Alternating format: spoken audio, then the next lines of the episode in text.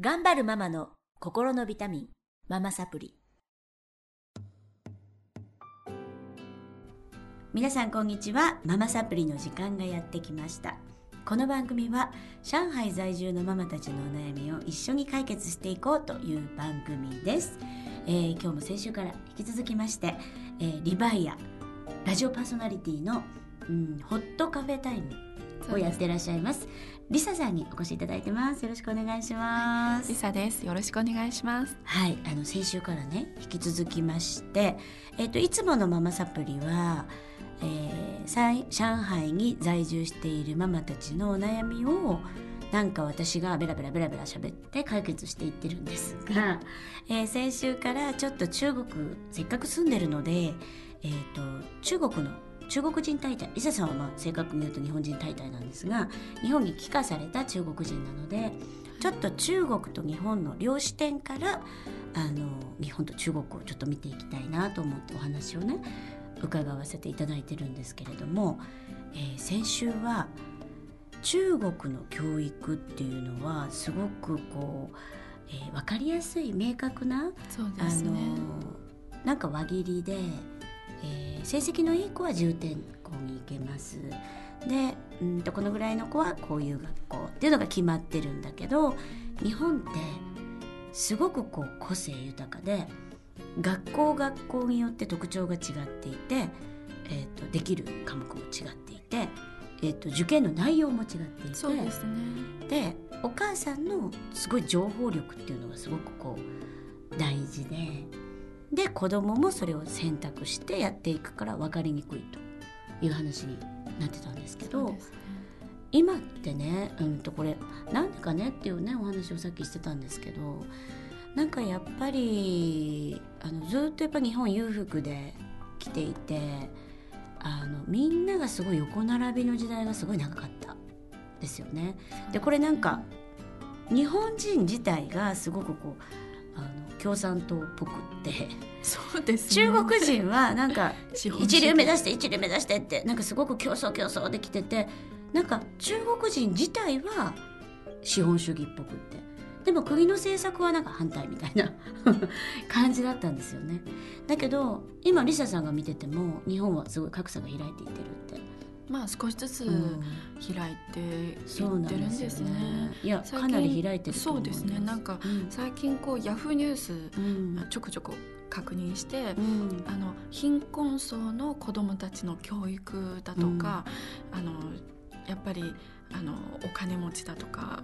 お金持ってないによると変わってきちゃうそういう話が出ているんですね。結構今日本でもすごい豊かな国なのに、えーと、中学校まではまあ義務教育だから行けるんですがそれでも給食費とかが払えなくって、えーと、中学校から働かされてる子とかいるんですよね。そうですね。それもちょっとびっくりしたんですね。うん、あの学校の給食代って大体、うん、まあ大体同じぐらいだと思うんですけれども、うん、月4,000円ぐらいですよね。でそれで人民元今ね冷凍安いのもあるんですけど、うん、200元300元未満なのに、どうして払えないんだっていうのもちょっと。どうなってるんだろうってちょっと考えてしまうんですね、私もすごく思いますね。で親がいないとかね、あ。のうちの近所にも実際いましたけど親が出てっちゃって子供2人で暮らしてるとか。実際あるんですよ。何歳と何歳？えっ、ー、とね小学生でした2人とも。でまあ周りがちょっと心配したりあの、まあ、日本の場合はね児童養護施設っていうところにあの電話ができるんですようになってるんですけど周りがねでまあ電話してもらったりだけど親の許可がないと保護ができないのでなんかすごい問題になってましたけど実際いたんですよね。なので多分これからはあのちょっとまた昔の日本も競争社会だった時代がありますからなんかやっぱりその、うん、なんだろうな一回こうリセットして落ちてそれでまたなんか競争してっていうのの繰り返しなのかな人類って 思ったりしますよね。でねあのリサさんから見て、えー、日本の教育のいいところって何ですか？あのそうですね。日本という国はやっぱり中国と比べると割と豊かな国であって全体的にお金、ある程度持ってるっていう、はい、あのイメージあるんですけれども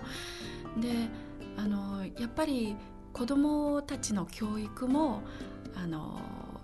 なんていうかな個性の強調というよりまあ協調性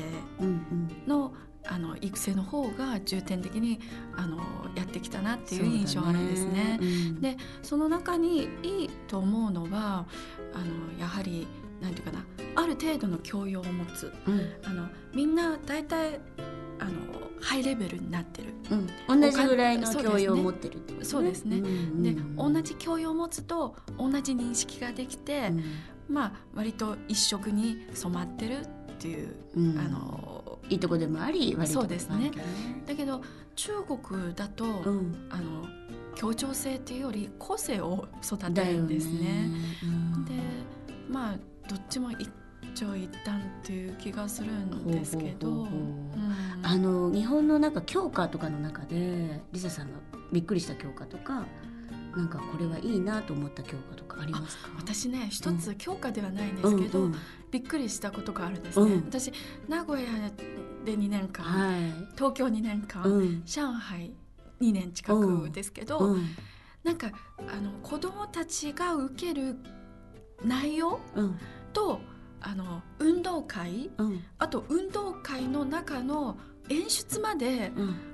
全く一緒だっていうのがあちょっと中国人の私から見ると考えられないっていうか。全国一緒って感じ？そうですね。名古屋も東京も一緒だった。そうなんか、うん、ソーラン節も必ずやるし。そうだね。確かに気持ち悪いね。それはちょっとね、うん、ええって。東京も5年生の頃ソーラン節ですね、うん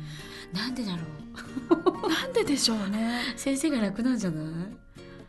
決まってるよね。あのなのかそれとも日本の教育方針でこれは必ずやらせなきゃならないっていうのがあるんじゃないかな。決まってんのかな。そういうこと考えたことないですけど。確かに上海来ても一緒なのよ。ね、ですね。五年生大体ソーラン節なんだよね。であと組体組体六年生は組体操なんだよ、組体操でしょ？でそれ一二三年生はなんかいろんなことしてると思いますけど多分ね各校、うん、なんか五年生ソーランと六年組体操はなんかみんなそうだね。であとあのなんていうかな運動会、うんうん、運動会は全員赤白ってこう分けてなんか共同でこう競い合うっていうか、そういうのがあるんだけど中国はあ、ね、あの、うんうん、運動会って言ったらもう本当に競技、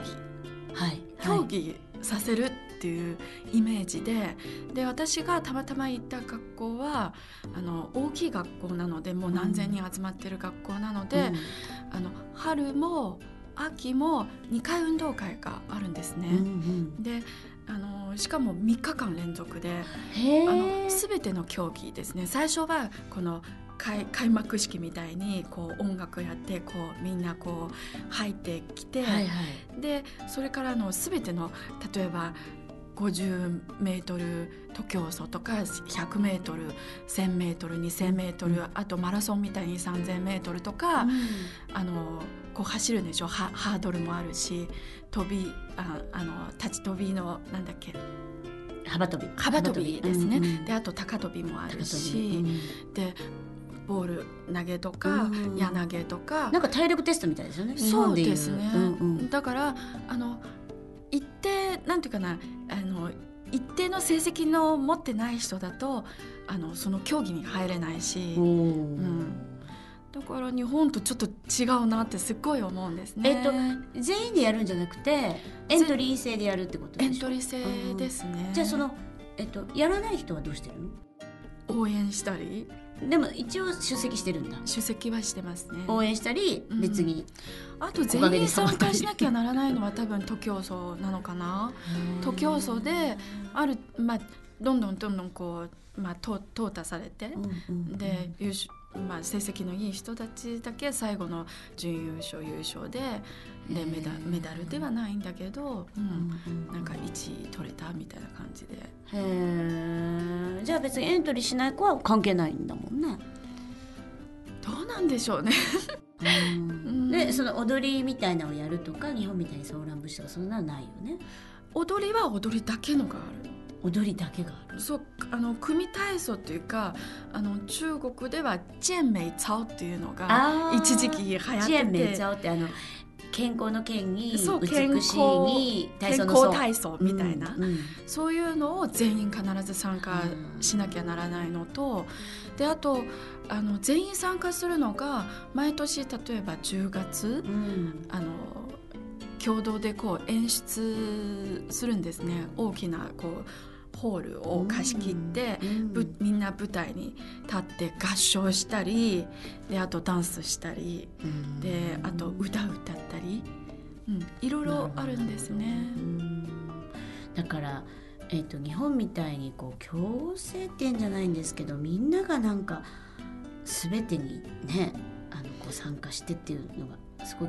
まあ、ある意味で平等だから あのやりたくない子もやってるうちにやりたくなるっていう可能性も出てくるし、うん、それはとてもいいところだと思うんですね。他には何かありますか？他にあ家庭科がある？家庭科ね。それみんな言うよね、うん、中国には家庭科ないんですよね、ね。うん、今あるのかな？ってちょっとわからない男の子も女の子も料理を作るっていうね。そうですね、うんうん、中国は基本的にも家庭の中で。そうですよね、うん、私もあんなの別に教えなくていいと思うんだけど。まあでもいいことですよね。いいことです、うん、だから中国の奥様はあの家庭科で習ったことを家であの作ったりしてくれるので男の子なのに感動しましたっていう人多いですね。うん、中国人大体は。で中国はそういうのないからとかって言ってますけど。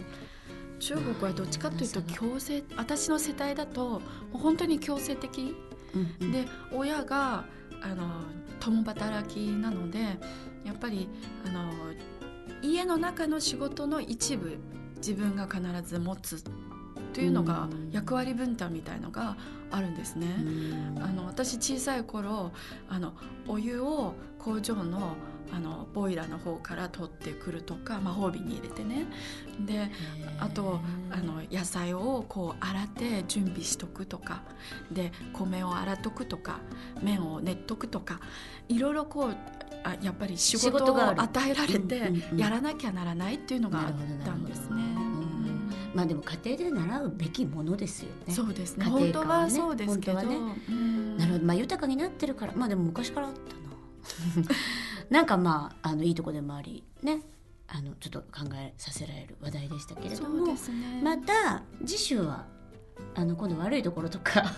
リズさんが見た日本の教育を聞いていきたいと思います今日も長々とありがとうございました、はい、また来週お会いしましょうさようならさようなら